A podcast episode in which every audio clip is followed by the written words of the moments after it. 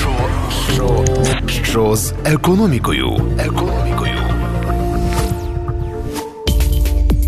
Вітання! Ви слухаєте подкаст що з економікою на громадському радіо. В наступні півгодини ми будемо говорити про вступників з тимчасово окупованих територій, про те, наскільки їм складно легко взагалі вступити в українські виші, і взагалі яка з тим ситуація, бо я впевнена, ви можливо навряд чи знаєте про окремі умови, окрему політику в цьому напрямі, яка провадиться в Україні. Ми в студії з Андрієм Федотовим. Я тебе представлю цього разу. Це буде щось, що ми не робили раніше з центру економічної стратегії. І в нас сьогодні така воксівська домінанта зі мною Віра Іванчук, аналітикиня Vox Ukraine, та Ксенія Ліканкіна, також наша аналітикиня, які безпосередньо і зробили дослідження, про яке буде йти мова в наступні півгодини. Вітаю вас! Дуже приємно бачити взагалі людей з антитілами поруч, тому ми нарешті всі записуємо в студії. Скажіть, що ви не досліджували, точніше, інакше поставимо питання, яка зараз є політика, що держава пропонує дітям з тимчасово окупованих територій? Тобто, що було предметом вашого дослідження? Е, дякую, Юлю першу чергу теж всіх вітаю. Загалом квоти в Україні для вступу абітурієнтів з тимчасово окупованих територій почали діяти з 2016 року і діють досі. Але особливість була така цього року, тому що в зв'язку з пандемією 3 липня були внесені зміни до закону про вищу освіту. І, зокрема, ці зміни передбачали те, що діти, як із окупованих територій Донецької Луганської областей, так і з Криму, можуть вступати всі заклади вищої освіти за так званою званою квотою 2, яка передбачена в умовах е, вступу до закладів е, вищої освіти. Е, і, власне, за цією квотою діти, які абітурієнти, правильніше сказати, та вступали в Україну в рамках 10-20% місць на кожну спеціальність в цих університетах. Що важливо розуміти, 20 місць це ті університети, які приєдналися до 3, до цієї реформи 3 липня, і 10% в тих університетах, які приєдналися пізніше. Що відбувалося власне в університетах? В університетах створювалися освітні центри, відповідно Крим, Україна, Донбас, Україна, і через ці освітні центри е, абітурієнти з тимчасово окупованих територій вступали в Україну. А які були повноваження цих освітніх центрів? Е, в першу чергу до них могли звернутися абітурієнти з тимчасово окупованих територій, і вони могли їм надати довідку, е, яка б дозволяла їм перетнути кордон з Кримом або окупованими територіями Донецької Луганської областей. І відповідно з цією довідкою вони приїжджали приїжджали в Україну в освітній центр, е, і в освітньому центрі вже дивилися по їхніх документах. Вони могли приїхати туди виключно свідоцтвом про народження, і відповідно вже дивилися, чи є в них ЗНО, чи немає ЗНО, чи є в них український атестат, чи немає. Е, і якщо в них українського атестату не було, вони мали право при школі, яка обов'язково діє при кожних освітніх центрах. Вони там могли здати українську мову історію України. Ці два предмети їм зараховувалися як ЗНО, і ще один вступний іспит вони здавали вже в е, університеті. І ці бали відповідно рахувалися їм як е, зовнішнє незалежне оцінювання. Вони йшли в окремий рейтинг по квоті 2, і відповідно з цими балами вступали. І цей атестат вони потім отримували через три місяці, е, тому що попередньо їм давали довідку, в якій було зазначено бали з мови з історії, і всі інші бали просто атестований. А через три місяці вони отримували повністю атестат. Також е, була процедура, коли абітурієнт мав можливість вчитися в українській школі дистанційно або екстерном. Дистанційну школу можна можна було записатися до 1 січня року, який ти вступаєш. Перед, так, е, екстерно можна було записатися в будь-який час, е, і відповідно потрібно було пройти на якийсь певний рівень, тобто, чи це має бути 9 клас чи 11. Mm-hmm. Якщо це 11 клас, потрібно було скласти атестацію за 9 клас. І відповідно при випуску випуску з цієї школи е, дитина отримує як і свідоцтво про загальну середню освіту, так і атестат про повну загальну середню освіту. І з цими вже документами вона мала право реєструватися на ЗНО і відповідно складати ЗНО. Але важливо те, що бойовики знали, е, коли власне буде ЗНО, і тому е, за даними, по-моєму, Донецької облдержадміністрації, 89% абітурієнтів, які приїхали на ЗНО, які хотіли складати ЗНО, вони не змогли приїхати Ого, через те, що так. Цифра. Е, контрольно-пропускні пункти були закриті. І, власне, в одному з інтерв'ю е, абітурієнт з Донецької області нам зазначив про те, що він виїхав за три дні до ЗНО. Усі його колеги, які хотіли складати ЗНО, але виїхали за два дні, просто не потрапили на ЗНО. Дуже цікава взагалі історія, і дуже мені здається важлива тема. У мене таке питання до Ксенії. Ем, ви сказали е, про те, що е, ті школярі вони мали здавати українську мову і історію України. Я знаю, що багато університетів вони мають такі підготовчі курси, які допомагають е, студентам там готуватися до екзаменів, до навчання і так далі. Я розумію, що ці діти вони були обмежені в вивченні там історії України, української мови. Яким чином вони готувалися до цих екзаменів? Чи є якась державна програма допомоги таким школярам? Тому що я розумію, що вони поставлені не в рівні умови, да? тому що одна одна справа дитина закінчила звичайну українську школу, послухала всі курси, мала всі підручники, всі матеріали, вчителя, який міг відповісти на всі питання, там якихось своїх е, групова динаміка. І з іншого боку, дитина, яка закінчила школу з іншою історією без української мови. От Чи є у нас якась така е, історія, яка допомагає, окрім там через якісь квоти, через якісь там е, допомогу таку е, саме пов'язану зі вступом чи з зарахуванням, от допомогу підготовки? Чи є якась така штука? Так, є. Е, хочу почати з позитиву. У е, нас є в Україні сайт, який допомагає готуватися до української мови. Звісно, е, цього недостатньо. Також там є онлайн-уроки з історії України, але наші абітурієнти, з якими ми розмовляли, зазначали, що там програма застаріла. Кожен рік вона трошки змінюється. І, зокрема, в цьому році на ЗЕНО потрапили питання щодо Криму, щодо якихось ем, громадських діячів з Криму, але в програмі яку пропонують у ці сайти, цього зовсім немає. Що ще було позитивом в цьому році? Через форс-мажор з пандемією Міністерство освіти та науки запустило онлайн е, навчання з першого до п'ятого mm-hmm. класу, здається, і потім е, старші класи. Е, діти з окупованих територій теж могли це бачити на Ютубі. Тобто це їм трошки допомогло.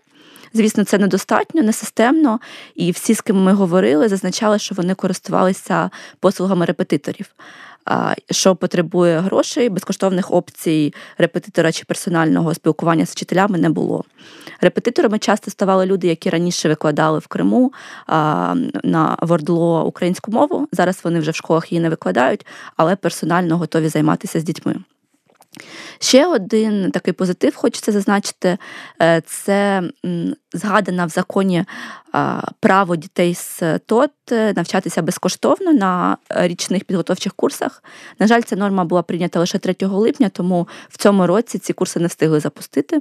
Але ми бачимо, що в кінці е, минулого року МОН почав громадське обговорення щодо запуску цих курсів. Ну і сподіваємося, що в цьому році вже діти зможуть скористатися такою можливістю і рік готуватися до вступу саме на якихось таких цілісних продуманих освітніх. Ну, І мені мені здається, було б кльово, якщо б в наступному році, ну в цьому році вже продовжили цю практику онлайн е, якихось курсів, mm-hmm. можливо, саме таргетовано для тих дітей, які не можуть фізично бути в школі через різні обставини.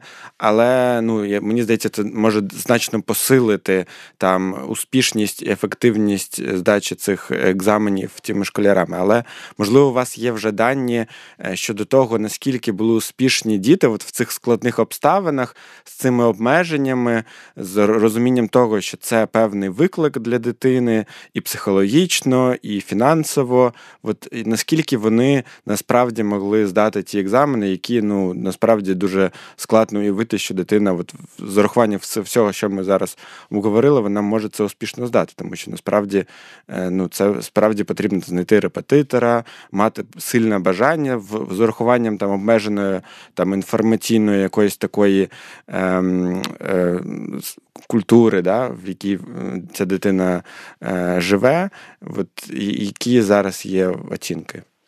Тут хочу згадати, що наше дослідження показало, що є велика проблема е, з майновим цензом, тому що діти, навіть якщо вони мають якісь знання, можливо, в них там родичі знають українську мову, можуть їм допомогти, вони просто не можуть знайти гроші на дорогу до України.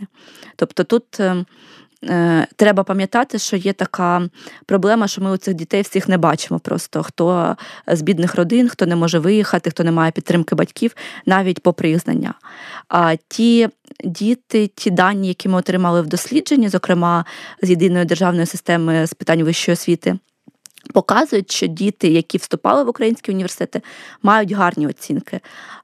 Вони мають е, вищі оцінки навіть ніж деякі вступники на бюджет в Україні. І також наше дослідження показало, що близько 60% з них могли б вступити і за загальним конкурсом на бюджет туди, куди вони вступили. Тобто це і Могилянка, і Шевченко, і Луганські, Донецькі університети. Ще 40 мали оцінки трохи нижчі, ніж прохідний бал на їх спеціальність на бюджет, але в Україні є інші бюджетні спеціальності, де прохідний бал нижчий. Тобто всі ці діти е, з окупованих територій могли б знайти собі місце на загальних засадах в українській освітній системі на бюджетному фінансуванні. Е, головна проблема, що вони просто не можуть приїхати через брак коштів, брак е, якогось офіційного перевізника і проблему з тим, що їм просто немає де жити під час вступної кампанії, тому що вони не можуть, на жаль, їздити багато разів, бойовики їх просто не пропускають на кордоні. Як взагалі відбувається конкуренція за ті місця там в е, Шевченка чи в Могилянці? Тобто, от я розумію, там є якась обмежена кількість місць, вони просто е, конкурують за тими оцінками, які вони отримали. Так, да, е, тут є такий цікавий момент цього року. На престижній спеціальності інколи був в рамках квоти більший конкурс, ніж кількість місць. І діти могли вступати на ці місця за квотою як за результатами ЗНО, так і за результатами вступних іспитів. Інколи університети бачили, що у дитини не дуже гарні результати ЗНО, і тоді давали їй другий шанс. Вона могла скласти іспит і, можливо, покращити чи погіршити свою оцінку, і потім вже обрати, де вона отримала кращу оцінку, чи за ЗНО, чи за іспитом, і подаватися з цією оцінкою. Тобто тут в них трошки була така перевага і більше можливостей для вступу. Тобто їм давали шанс, тому що ми розуміємо, як важливо цих дітей забрати з окупованих територій з полону, фактично, і привезти їх в Україну. Ну взагалі, якщо подумати і порахувати, то діти, які зараз вступали, які саме випускники 11 класу, тобто для кого це там перший вступ, їм зараз 16-17 років. Фактично, коли всі ці події відбулися. Вони були там в середній українській школі, і насправді мені дуже важко уявити, як в них змінюється взагалі оце відчуття освітнього процесу е, і, тої країни. Тобто, сам факт того, що вони 6 років вже провели в школі не українській, де навчання на українською мовою, де вони вчили історію там умовних е, ДНР, ЛНР, якусь взагалі фейкову лінію, а не історію України. Сам факт того, що вони хочуть і все одно бачать своє майбутнє в Україні. Він, я думаю, що якраз ключовий в саме з цієї точки зору має там формуватися державна політика, тому що це навіть не питання якогось е, е, такого прорахунку, умовно, скільки ми там можемо, не можемо виділити, чи є в нас ці бюджетні місця. Взагалі там велика дискусія, чи треба бюджетні місця мати на загальних засадах там для всіх українців умовно. Але цьому виключенні, звісно, є. І я би тут ще я просто згадую наш подкаст е, минулий про реінтеграцію Донбасу і про економічні е, причини і точніше так, економічні виклики, які будуть. І один з найбільших там саме був е, в контексті робочої сили, того що вже ми там бачимо, що в Україні 1,4 мільйона переселенців, які виїхали з території. Ми не знаємо, як багато виїхали не в Україну, а в Росію чи в е, інші країни. Е, ми також погано розуміємо Ті, хто лишились, який в них там фаховий потенціал, і взагалі. І тому цей момент, коли ми бачимо, інтегруємо частину населення молоду, яка далі буде ще мати там 20, 30, 40, 50 років е, такого життєздатного працевлаштованого віку, це має бути також пріоритетом економічної політики. Ми вже розбили міф стосовно того, що ці діти займають чужі місця, бо вони там недостатньо, що вони конкурують не за знаннями використовуючи квоти, е, тепер е, лишилось інший міф е, розбити, що дуже мало, і ви його там вже частково почали розвінчувати, що дуже мало скористалися цією квотою дітей. Тому я просто бачила дискусію стосовно того, що це не не потрібно. Що скільки всього три тисячі так е, дітей з загальної кількості людей, які вступили цього року вище, а їх скільки десь близько 200? Ем, Більше де... 200 тисяч вступили цього року загалом. Так, тобто фактично там трохи більше відсотка. Чи ми знаємо, скільки взагалі е, зараз е, на тимчасово окупованих територій абітурієнтів? Розкажіть оцей історію з е, тим, скільки там взагалі дітей, хто вступає, і якщо не Україна, то які в них альтернативні варіанти?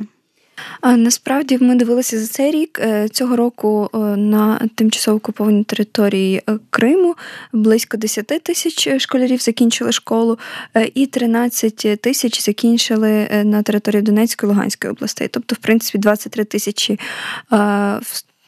потенційних наших абітурієнтів, з яких лише 3 тисячі прийшло до них до нас, і лише 2 тисячі за квотою 2, е, інші вступали на загальних засадах. Е, більше того, коли вони приходили в університети, часто їм рекомендували вступати за квотою 2, навіть тоді, коли в них вже були результати зовнішнього незалежного оцінювання, нам це підтвердили в інтерв'ю.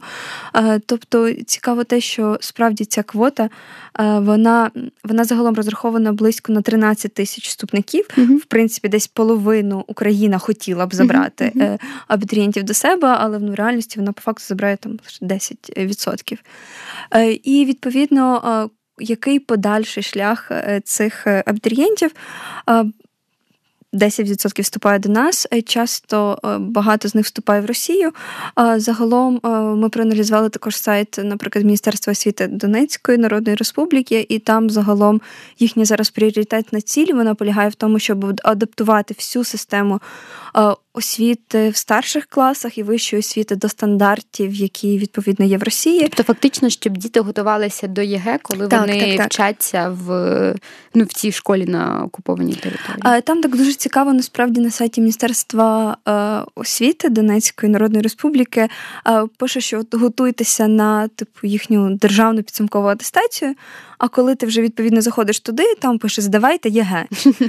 І також дуже цікаво те, що абітурієнтів, які знаходяться там, автобусами везуть до Ростова. І це насправді дуже важливо, тому що тут вони мають стояти довго на КПП, вони мають е, реально витрачати багато коштів, щоб туди доїхати. А тут їх централізовано везуть, щоб вони здавали ЄГЕ.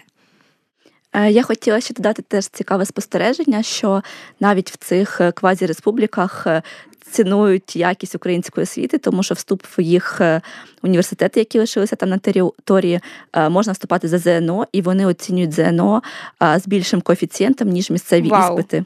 Тобто, якщо дитина з України чи з окупованих територій вступають туди, і якщо вона складала ЗНО в Україні, то в неї є пріоритет. Ну м- може, це не не, не оцінка нашої системи освіти, а просто така також інший стимул для того, щоб діти з контрольованих територій їхали. поверталися назад да. до них. Так насправді. частково Можливо, так, так і є, але також е, діти, які в живуть зараз на окупованих територіях і які склали ЗНО, їх теж ну ніби так чекають там і показують, що їм легше вступити. Тобто, фактично, вони не проти, щоб діти пройшли всі ці кола пекла, здали ЗНО, але потім повернулися до них і сказали, типу, ми будемо жити. А у мене таке питання: е, ну от є такі, у мене дві такі гіпотези, що напевно діти з ем, окупованих територій, якщо у тебе є така можливість, звісно, напевно, є сенс їхати до столиці і там конкурувати за більш престижну освіту, якщо у тебе є там квота. Да? А з іншого боку, напевно, я так думаю, що можливо більш комфортно їхати в більш російськомовні міста, там Одесу чи Харків, де ти будеш відчувати себе ну, от, менш менше, можливо, напруги відчувати серед там різниця в поглядах там і так далі, тому що ці регіони вони більш консервативні, там більше виграють представники партії, які ем, більш прихильні там до інтеграції з Росії. Тобто, от, чи є е, інформація щодо того, куди ці три тисячі ем, школярів їдуть? Е, так, е, насправді ем, так ми проаналізували, якщо відкрити наше дослідження після цієї розмови, Обов'язково. там є прекрасна карта з областями, куди власне вступали абітурієнти з ТОТ за квотою. Найбільше їх, звичайно, в Донецькій, Луганській, Харківській областях. Справді десь приблизно така ж сама частина, ну тобто 316 дітей вони приїхали в Київ. А декілька з них поїхали в Одесу, Миколаїв, ну тобто, справді там е, схід і. Е, південь, так, е, так. України. Дуже мало насправді їх в Західній Україні, зокрема, там лідерує Львів, але загалом в всіх інших областях одна людина, можливо, навіть нікого не вступала з тимчасово окупованих територій. Їм справді, ну, мабуть, наша теж така гіпотеза була, що їм краще адаптуватися на території, яка є більш ближча до їхнього середовища. І я ще також хотіла додати про шлях угу. подальший, що дуже так. важливо, е, те, що багато з них також лишаються на окупованих територіях, тому що там відкрилися філії е, московських університетів, і це навіть було зроблено ще раніше, угу. ніж угу. власне сама окупація. Е, ці їхні дипломи ніхто не визнає. Росія в там в тому числі, але оскільки вони там співпрацюють з Росією, то Росія, наче видає диплом теж, і вони так з цим дипломом ну, російського зразка та, в них. Е. вони йдуть там навчатися далі або взагалі десь працювати. Але що теж важливо, вони можуть вступити в е, народне ополчення, угу. якщо це Донецька, Луганська області. А оскільки як територія Криму там набагато складніша ситуація, тому що Росія вважає Крим повноцінно угу. своєю територією, і там відповідно, якщо ти не вступив в заклад вищої освіти з 18 років це обов'язковий призов. І, зокрема, восени такий е, призов був. Е, і е, справді один з абітурієнтів, який з яким ми спілкувалися, який спочатку вчився в Криму, а зараз приїхав в Україну. Ми в нього уточнили, для чого ти навчався в Криму. Він каже: ну, якщо б я не навчався, мене б забрали в російську армію. Скажіть, а як е, чи є у вас відповіді як людей, які занурилися в проблематику, там проаналізували велику кількість цифр, е, побудували якісь е, там красиві прогнози, як збільшити кількість відсоток цей? Тобто, як в наступному році, в цьому році, наприклад, е, зробити так, щоб це було не 10%, а там 20%. Да? Не будемо говорити про 50%, ну хоча б 20%. От як в два рази збільшити кількість студентів, які їдуть вчитися там. Неважливо куди, але важливо, що вони отримують український диплом, вони будуть е, люди, людьми, які мають розуміння там проблеми, е, проблематики окупованих територій, мати вищу освіту в Україні і, можливо, будуть тими, хто там буде створювати е, ну, заповнювати робочі місця на тих е, територіях, які контрольовані, які ближче по культурі. А з іншого боку, можливо, будуть тими, хто буде допомагати Україні відновлювати цей зв'язок, будувати ці мости, і в подальшому, якщо ми сподіваємося, ситуація буде розвиватися до того, що ці території повернуться в Україну, вони будуть такими адвокатами України і будуть допомагати Україні ну, повертати культурно, ментально ті території в, Україну. Ми сподіваємось, що в наступному році буде більше вступників е, з окупованих територій в Україну, тому що лише в цьому році е, квоту розширили на всі університети, і декілька наших респондентів якраз зазначали, що вони вступали цього року, тому що в цьому переліку з'явилися цікаві рейтингові університети. Тому вже цей крок привабить більше дітей. Що ще важливо, за квотою багато дітей бояться вступати, тому що вони для них це не прозорі правила, це складно. Тому наша важлива рекомендація спростити доступ до зовнішнього незалежного оцінювання. Зараз це можливо тільки якщо дитина закінчила українську школу екстерном чи дистанційно, але тут є проблема, що вона не може вступити в школу без згоди батьків. Якщо в неї проросійські батьки, такий шлях класичного вступу для неї закритий. Ми пропонуємо дозволити е, здавати зовнішнє залежне оцінювання за свідоцтвом про народження, як зараз дитина вступає, і вже за цими об'єктивними оцінками вступати за загальним конкурсом. Це спростить для частини дітей вступ і привабить їх. Це така проста, зрозуміла процедура, і є у кого спитати, як це відбувається. Ще одна проблема майнова. Щоб скласти іспити, коли ти ще не знаєш, чи вступиш ти чи ні, треба приїхати в Україну, десь оселитися, їздити на ці іспити в незнайомому місці, коли ти не розумієш, де знаходиться школа, в якій складати іспити. Ми пропонуємо дозволити дітям складати замість іспитів тестування, яке буде проводитися в прикордонних е, містах, куди дешевше доїхати, де дешевше жити. Таким чином ми трошки зменшимо тиск е, майнового цензу на них. Там навіть можна створити якісь е, гуртожитки для них спеціально. Так, так. Ну, це просто цікавий момент, що концептуально можна багато що зробити, але от питання, що з цього реалістично будуть робити, і там будуть робити вже там цього року і наступного. А наскільки можливою є варіант взагалі якогось онлайн-тестування? Як ви думаєте, і що ви думаєте? з Власне, цього ми говорили стосовно онлайн-тестування з представниками Міністерства mm-hmm. освіти, і вони зазначили, що це на даний час неможливо, тому що необхідно ідентифікувати особу.